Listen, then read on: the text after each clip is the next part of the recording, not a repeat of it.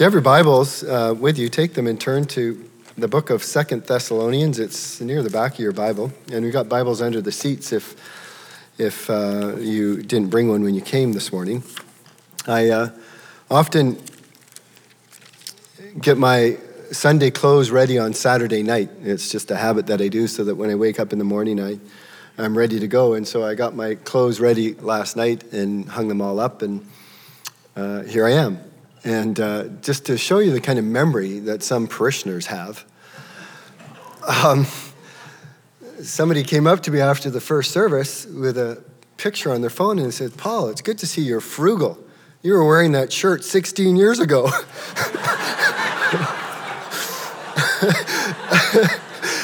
And I sure was. They had the picture, but it still looks good after 16 years. We are watched. We're in the book of 2 Thessalonians. We're just going to, we're being it for a little while as a church. And so if you're visiting, you just got to sort of pick up where we are. But hopefully I can give you a little bit of a sense of where we are so that today has some context. But I'll start reading at verse 5.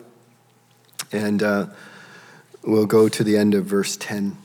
"This is evidence of the righteous judgment of God, that you may be considered worthy of the kingdom of God, for which you are also suffering. Since indeed God considers it just to repay with affliction those who afflict you, and to grant relief to you who are afflicted as well as to us, when the Lord Jesus is revealed from heaven with his mighty angels, in flaming fire, inflicting vengeance on those who don't know God and on those who do not obey the gospel of our Lord Jesus.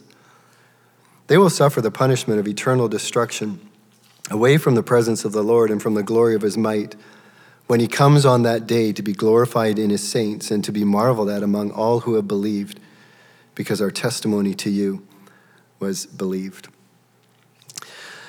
Paul is dealing with a church which is not unlike churches through the last thousands of years and even today, where there was some certainty about the coming of Christ, about the end times. Not only was there uncertainty back then and questions that people have, there is uncertainty today about the coming of the Lord.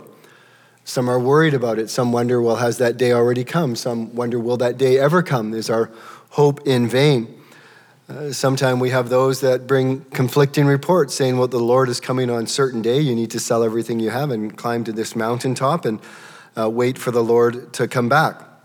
And so Paul is, in the midst of this pastoral letter, he's addressing a number of these issues. And in chapter 1 of 2 Thessalonians, he is really dealing with the what will happen when that day takes place, judgment. The what of that day as well. And then when we get to chapter 2, we'll have a little bit more to say about the timing of that day.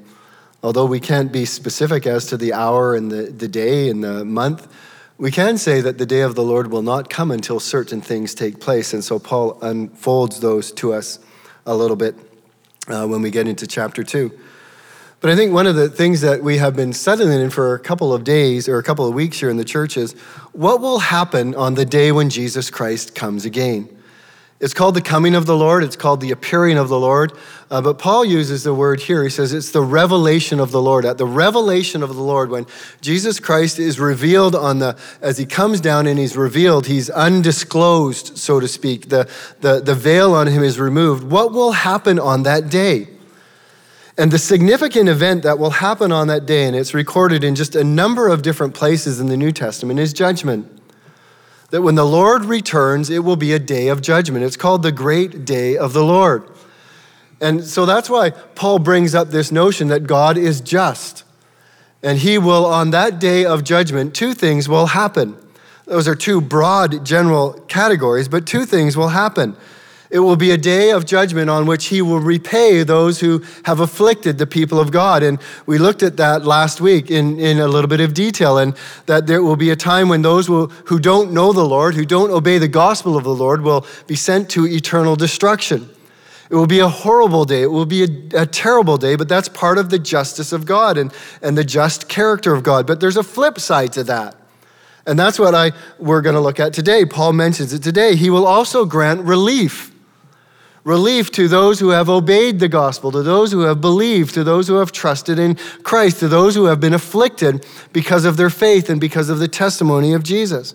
So one coin, two sides of the same coin, the coin of judgment, but the two sides of that are relief and repayment, the judgment of God, which comes on that final day.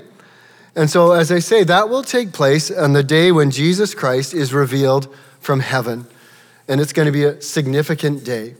And so we just quickly look at a couple things as it relates to that day. The first thing is just a general day of relief. He says that back in verse 7 there, that when the Lord Jesus is revealed from heaven with his mighty angels in flaming fire, inflicting vengeance on those who don't know the Lord and those who don't obey the gospel of Jesus. I missed it there. In verse 6, since God considers it just to repay with affliction those who afflict you and to grant relief to you who are afflicted. So this just broad category, first of all, of to grant relief or to provide rest for. This is the positive side of that day of judgment. Rest from the affliction that we face, rest from the tribulation that we experience, rest from the trials and the troubles that we think of. I said a couple weeks ago that word relief is a word that's described in a lot of ways. It's a word that is used to describe the removal of a burden or the relief of tension. Some of you are familiar with longbows, and longbows are big bows, obviously, and they're strung with a string. And when they're strung, there's incredible tension on that string, so that when you draw the string, you can shoot the arrow. Well, this word is used to refer to the unstringing of that bow, the relief that comes when that tension is released and the string is removed and it's put at rest. And so this is part of the image that Paul is talking about, is when Christ comes back, we will be relieved. The tension will be released. We will be put at rest. It's an incredible reality that is coming our way. I was trying to think of this in terms of this way. Some of you are or have or will suffer extreme pain. Some maybe for a short period of time, some for a longer period of time, maybe some for the rest of your life. And if you've ever experienced extreme pain, it is exhausting. You can't find rest anyway, and all you want is relief. You want relief from that pain. You want release from that pain. You want to be able to have a good night's sleep. You want to get through a day without any kind of pain. Your longing is for release. Well, we take that kind of understanding and anticipation and put it into the spiritual realm.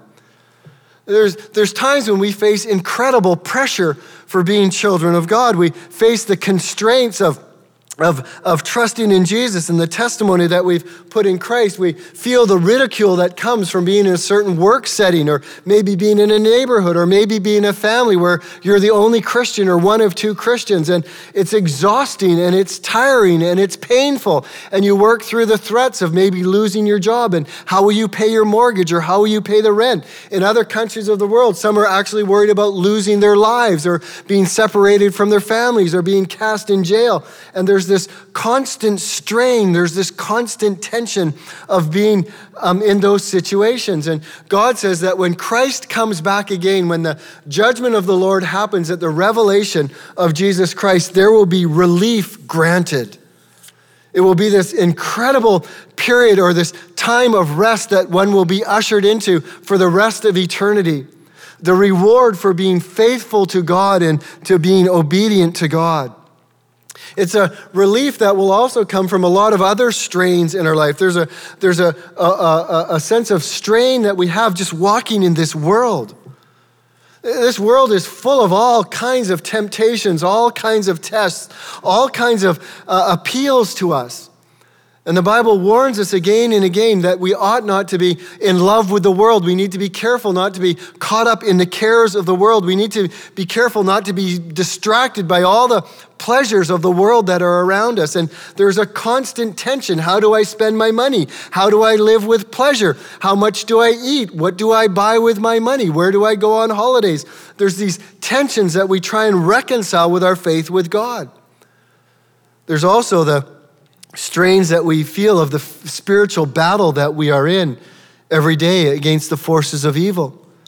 Some days we feel those more intensely than others, but Jesus reminds us of those and he says, listen, put on the whole armor of God. Why? So that you might be able to stand against the forces of darkness. There is a very real battle that we are in against invisible forces, that we feel the pressure of that and the tension of that every single day of our lives. And what we long for is relief from that. We long to be free of that battle. And then there's the battles of the flesh. The Bible talks about those constantly, the temptations that we daily endure, the pressures that they bring to bear on our lives. Sometimes I have despaired of those struggles in my own life. Paul talks about the fact that when he gets to the end of his life, he's getting there. He says, I have fought the good fight. It's been this battle in his life. Peter talks about abstain from the fleshly lusts, which what? Wage war against your soul. Do you feel like you're in a war sometimes? Do you feel like you are battling things from without and things from within? Well, on this wonderful day of judgment for those who know Christ, it will be a day of rest and relief. I've been thinking a lot about a particular verse in Daniel, which I read months ago. And I just keep whirling it around in my head as Daniel has seen some incredibly difficult visions. And he's strained and he's tired and he's exhausted. The angel of the Lord comes and he speaks to Daniel and he says, listen, as for you, Daniel, go your way till the end. In other words, you've got a bit of life left to live. You got a bit of stuff to do yet. You've still got battles to face. You've still got struggles that you're going to have to work through. Go your way to the end. But then this incredible statement that the angel says to him, and then you will rest. And at the end of those days, you will rise and you will receive your reward. I don't know why I've focused on that for so much, but I think sometimes I'm just exhausted. I don't know about you, but I'm just tired. This world is a tiring place. It's a wonderful place, but it's a tiring place. And this promise that this angel gave to Daniel that one day you're going to rest. And then after that, during that period of rest, at some point during that rest, Christ is going to come back and you're going to rise and your body is going to be transformed and you're going to receive your reward and you're going to enter into everlasting life in the new heavens and the new earth. It's an incredible promise, but it's rooted in the fact that this world is a tiring place. And so part of what will happen on this day of judgment is that God will come back and he will grant relief. Relief to those who have been faithful, relief to those who have trusted, relief to those who have battled, relief to those who have been afflicted. What hope that provides. I had that song going on in my head, hang on, help is on the way. And that's what I want to do. I want to hang on because I know Jesus is coming back. And so it will be day when Jesus comes back, it will be a day of great relief. Secondly, though, it'll be a day of incredible glory. Verse 10, he says there, when he comes on that day to be glorified in his saints and to be marveled at amongst all who have believed. There will be incredible relief when we finally see Jesus Christ. There's something about the Bible which requires imagination. It doesn't mean that we make stuff up, but there's so much in the Bible that is beyond our ability to comprehend. It's beyond our senses. And so the Bible does require biblical imagination sometimes. It requires us to think about things that we haven't seen yet and think about things that are promised to us. And one of the things that is promised to us and one of the things that we haven't seen yet is the glory of Christ. And it says, on that day when Christ is revealed to us, he will be revealed to us to be glorified amongst his saints. This is a really big deal. It's hard to kind of describe it or to think about it, but there is a day coming when we will see Christ in all of his glory. We will see his power. We will see his might.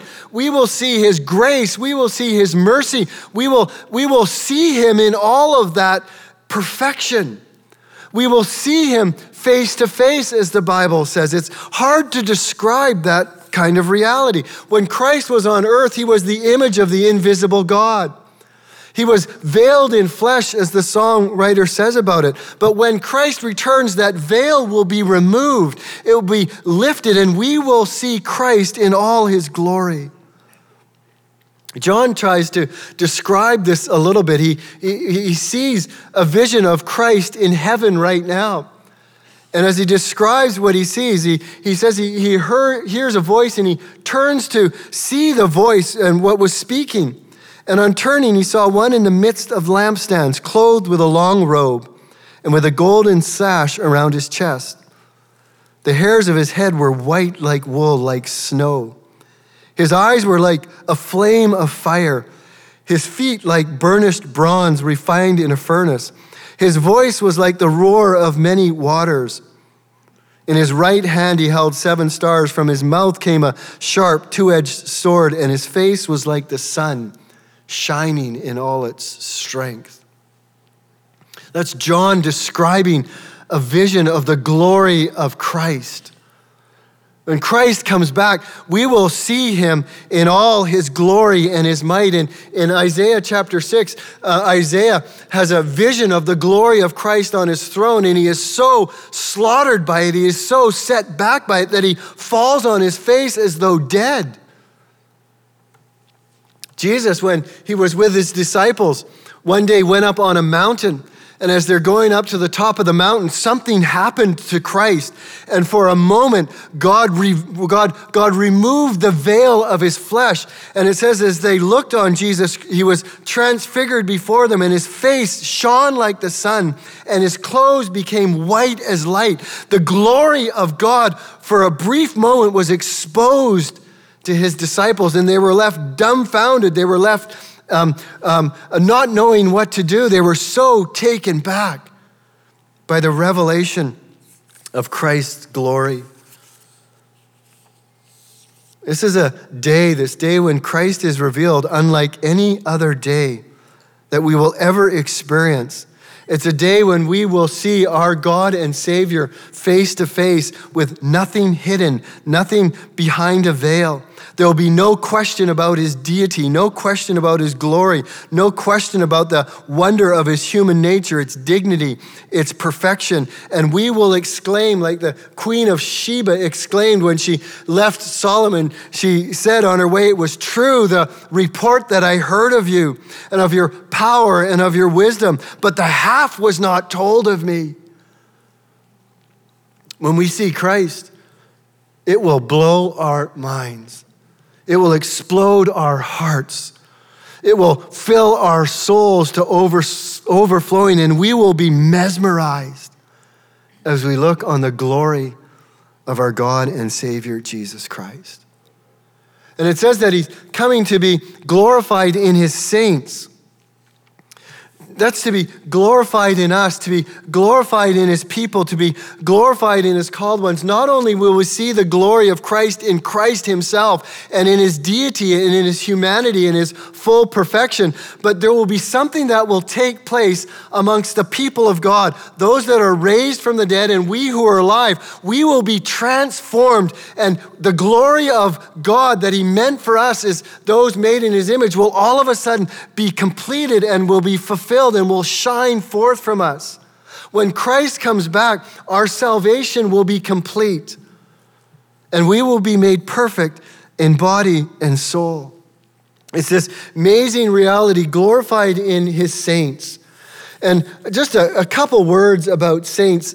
Saints are not reserved, a title that's reserved for some dead people that somehow we look back on their lives and we calculate them and say, well, they did a lot of really, really good things, and they were used by God in a mighty way, and so we will give them the designation of saint. That is not how the Bible describes saints. A saint is anyone who has been redeemed by the blood of Jesus Christ, anyone who has been regenerated by the Holy Spirit. They are a saint. So if you know Jesus as your Lord and Savior, you are a saint. Hard to imagine sometimes, isn't it? But we are saints. That's what the Bible calls us. And a saint is a holy one. It's a called out one. It's a separate one. It's one that is called out to God, and we are the called out people. And so when it says that Christ is coming back to be glorified in the saints, it means he's coming back to be glorified amongst those who believe or amongst the church. It's this wonderful reality that God will do in us in a twinkling of an eye, this incredible work of full and final transformation. I think the hard part in our lives right now is Paul will write to various churches. He'll write to the church of Rome, and he'll say to those of you who have been saved by God and saved by the grace of God, saints in Rome. Or he will write to the church in Ephesus, and he will say to the saints in Ephesus, or to Corinthians, he will talk about the Corinthian believers who are saints in Corinth. That says something about how you and I are to live in the world as we wait for the revelation of Christ. We are God's holy ones in the places that we find ourselves, in the jobs that we undertake each day, in the neighborhoods that we live, in the homes that we are part of where maybe not everyone knows the Lord or where they do, but we are to live as those that are called out. We are to live as those that are different. We are to live as those that are transformed and changed by Jesus Christ. We are holy ones. It's this incredible calling that we have as Christians. You cannot be a Christian and not be a saint. But the wonderful reality is that when Christ comes back, what God calls us now will be ours in full reality. And we will be glorified in Christ. The glory of Christ will be our glory. We will share his glory. The application of our salvation will be full and complete. As Andrew read from the book of Corinthians, he says, "Behold, I tell you a mystery. We shall not all sleep, but we're all going to carry on as we are." No, what's it say? But we will all be changed. And it's not a change that is going to take place over the course of eternity. It says that we are going to be changed in a twinkling of an eye. I can't imagine what that is going to be like when this imperfect body, this imperfect soul is all of a sudden at the revelation of Christ, it's going to be poof, and there's going to be a new Paul, like a perfect Paul, a complete Paul. And you will be perfect. Your body will be perfect. Your soul will be perfect. No more sin, no more fear, no more anxious, no more weakness, no more frailty, no more death. We will be changed. We will have the same glory as Christ. The trumpet will sound. The dead will be raised imperishable. And we shall all be changed, for this perishable body must put on the imperishable, and the mortal must put on immortality.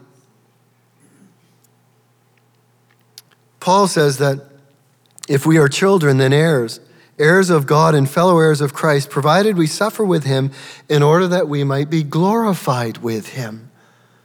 Loved ones, think about that not only will we be blown away by the glory we see in Christ as the veil is pulled back from his person, from his deity, but we will be amazed at the glory that we see in ourselves and the others as we are now made into the image and the likeness of Christ. John says, "Beloved, we are God's children now, and what we shall be has not yet appeared, but we know that when he appears, we shall be like him." Can you fathom that?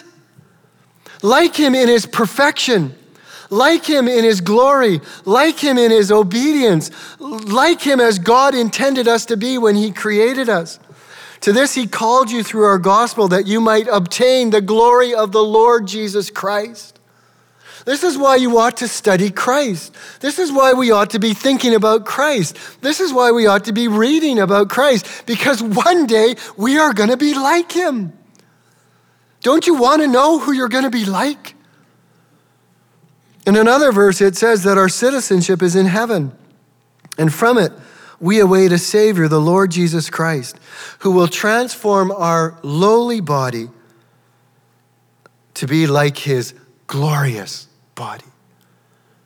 Can you imagine that? Like, do you know that? Like, have you thought about that?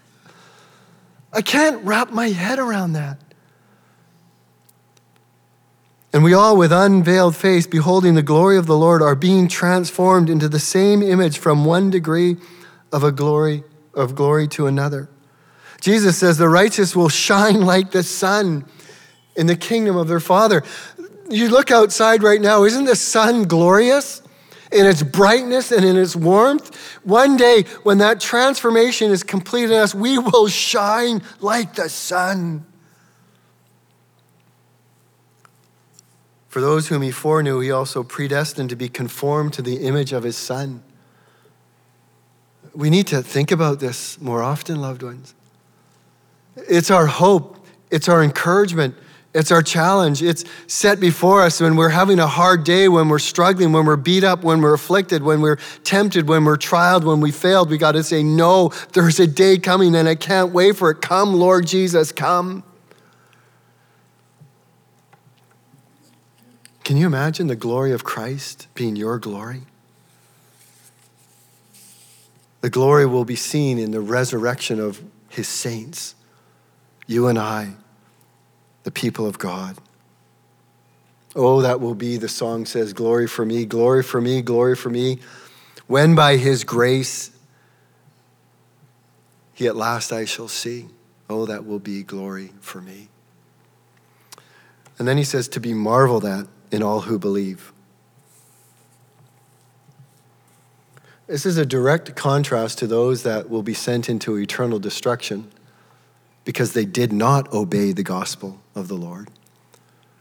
On the flip side of that, those who have believed the gospel, have trusted in Christ, when Christ comes back, they will just be marveled, blown away.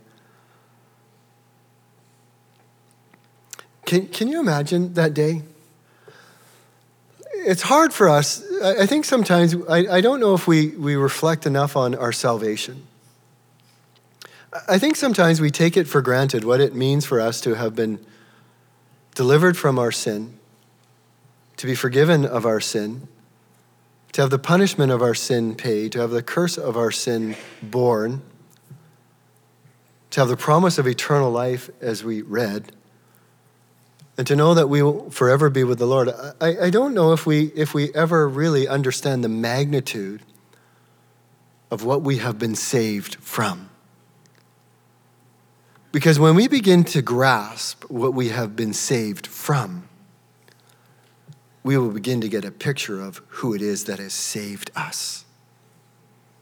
The degree to which you understand your salvation and your desperate condition before you will be saved will almost be the degree to which you will marvel at and be amazed at Christ, your Savior.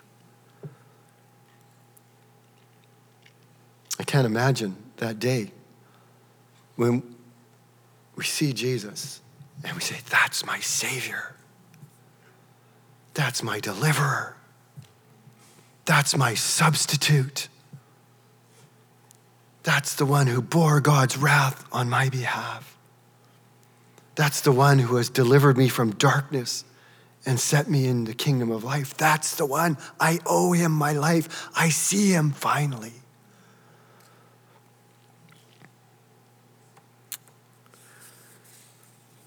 Sometimes we hear these stories and we watch them on TV or in various shows of people who have found themselves in absolutely desperate positions.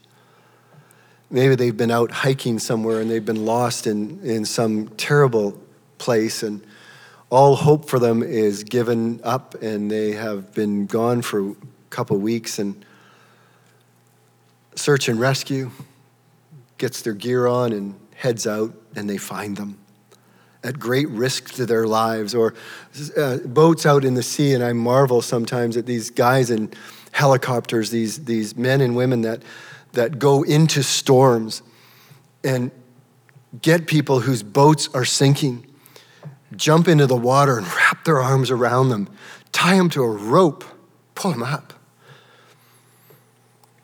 And we marvel at that. And then you see these stories of these people and they gather around and they see their deliverer and they're full of thanks and joy and praise and adoration. What will it be like when we see Jesus who saved us? Oh, it says to be amazed and be adored by those who have believed in him. Are you not looking for that day, loved ones? Are you not? I know we're looking forward. I see Amber and Tyler, and they're looking forward to the birth of their child. I know some of you are looking forward to the day that you get married. We got a couple that's getting married in 7 or 8 days.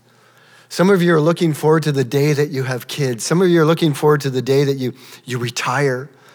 And we put a lot of energy and focus into that day, but are we not looking for that day when Jesus Christ is revealed, that day that is greater than any day that we will ever experience? The revelation of Jesus Christ, when our salvation will be complete, when our Savior will be revealed, and we will be amazed at his sight. Oh, what a day that will be when my Jesus I shall see, when I look upon his face, the one who saved me by his grace, when he takes me by the hand and leads me to the promised land. What a day, glorious day that will be. Father, we thank you for your word. We thank you for the reminder this morning, and there are reminders everywhere in the New Testament and even in the Old Testament of this coming day of the Lord. Father, it is going to be a day of incredible significance for humankind, because on that day, our eternal destiny will be sealed. For those who have not known you and those who have not obeyed the gospel, your word tells us they will be sent to eternal ruin. But for those who have believed in the testimony of the gospel and have trusted in Jesus, they will be glorified and spend eternity with you. Father, I pray for those of us who have believed that you will do something in us that will make us look forward to that day with greater anticipation. And for those who have yet to find you as their Lord and Savior, who have yet to obey the gospel, who have yet to believe the gospel, Father, would you work in their hearts? Would you give them faith? Father, would you show them your love and your grace and your mercy, so that maybe even as they fall asleep tonight, they might be among those of us who will marvel at your return. Thank you for the hope of the scripture. In Jesus' name we pray, amen.